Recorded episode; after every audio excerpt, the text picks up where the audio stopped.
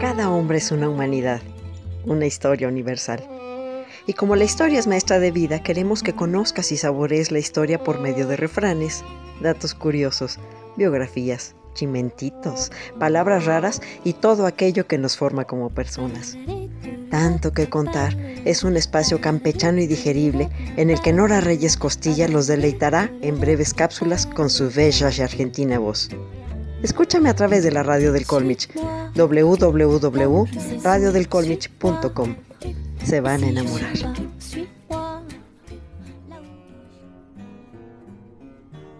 La vida es como andar en bicicleta. Para mantener el equilibrio hay que moverse. Clonautas, bienvenidos a Tanto que Contar. Les habla Nora Reyes Costilla a través del streaming de la radio del Colmich. Y esto es La máquina de la libertad. libertad.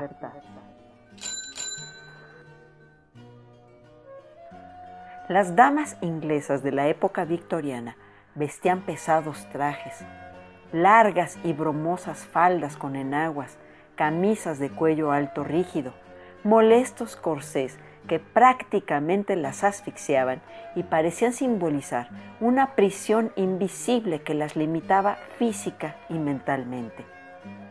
La clasista sociedad del siglo XIX en la que vivían no les concedía el derecho al voto, a litigar en un juicio o a poseer sus propios bienes, a pesar de que era una mujer omnipotente quien reinaba, Victoria. El papel de las mujeres se reducía a la casa y a los hijos, aunque un artefacto ayudó a su emancipación y su libertad de movimiento, la bicicleta.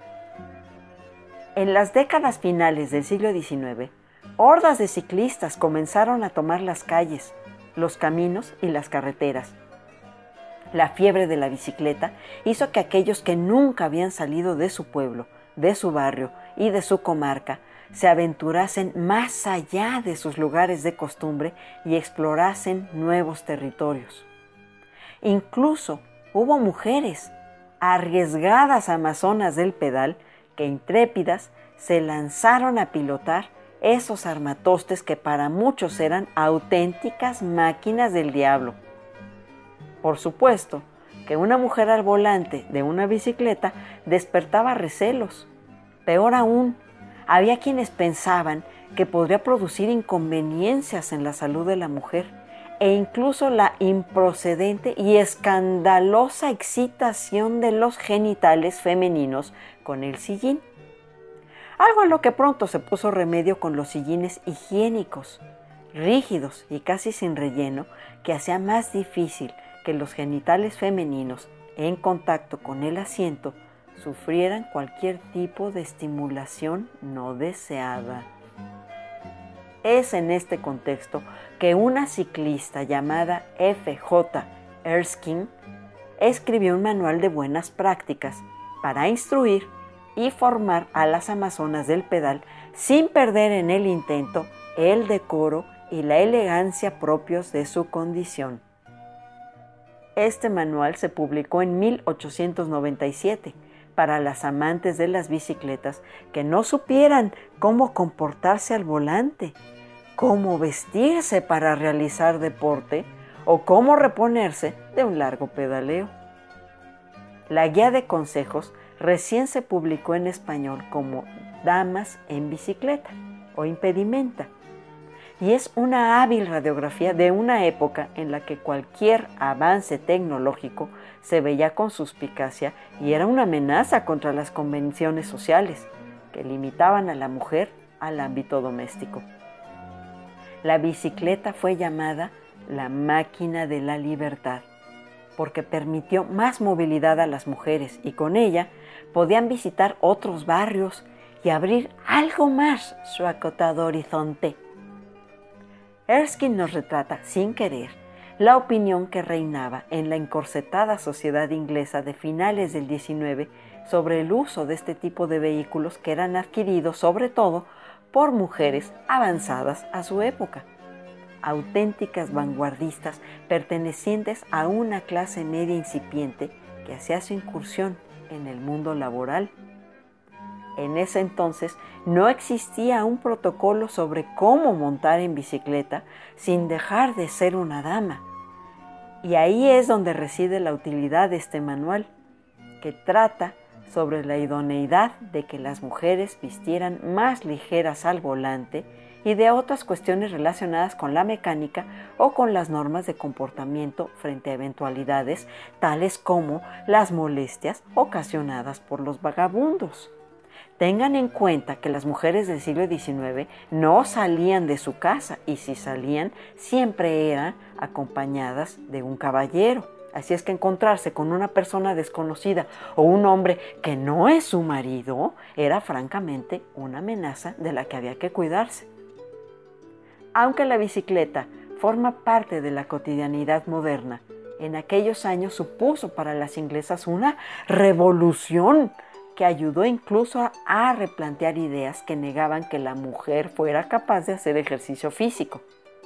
De hecho, la bicicleta se convirtió en el símbolo de las feministas, pues para andar en ella se requería de mirar al frente con un objetivo, mantener la dirección con las manos y conservar el impulso al pedalear. Todo esto daba como resultado una mujer que sabía hacia dónde quería llegar. Las ciclistas de la época demostraron que no eran ni por asomo el sexo débil, y se ha recurrido a grabados de la época para documentar cómo vestían las mujeres en bicicleta, aunque la autora ya percibía una tendencia general a sobrecargarse de ropa y complementos. Erskine deja claro cuál es el código de vestimenta más idóneo para pedalear. Lana. Lana arriba y lana abajo, lana por todas partes. Tal es el consenso deportivo al que han llegado tirios y troyanos en lo que a normas de higiene ciclista se refiere. Escribe esta desconocida ciclista inglesa de la que no existe ninguna referencia biográfica. Por más que busqué su nombre completo y datos de ella, no los encontré. Otra recomendación que hace la autora de Damas en bicicleta es sustituir los vestidos y las faldas por pantalones bombachos.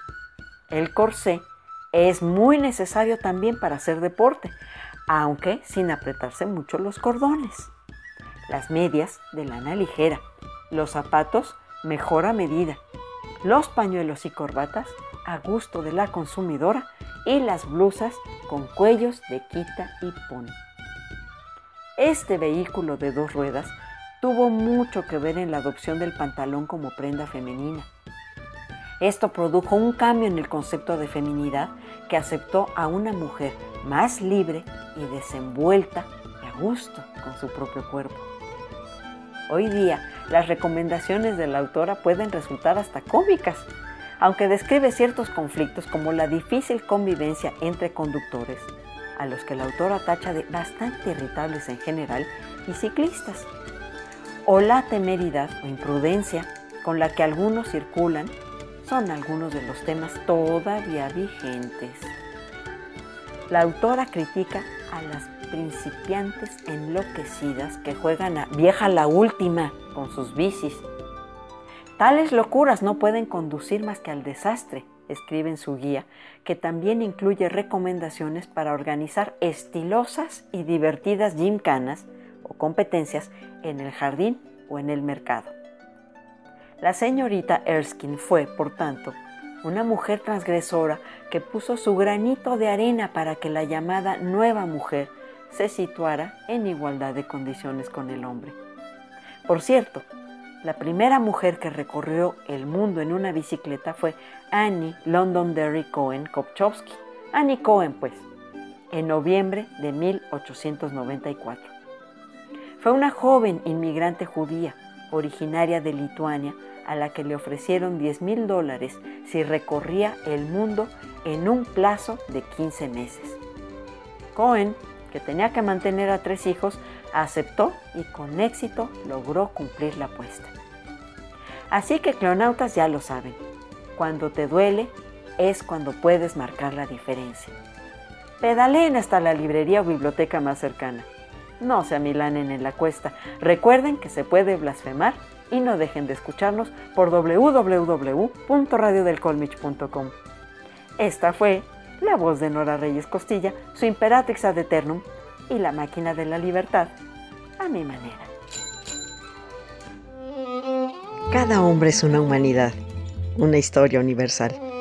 Y como la historia es maestra de vida, queremos que conozcas y saborees la historia por medio de refranes, datos curiosos, biografías, chimentitos, palabras raras y todo aquello que nos forma como personas. Tanto que contar es un espacio campechano y digerible en el que Nora Reyes Costilla los deleitará en breves cápsulas con su bella y argentina voz. Escúchame a través de la radio del Colmich, www.radiodelcolmich.com. Se van a enamorar.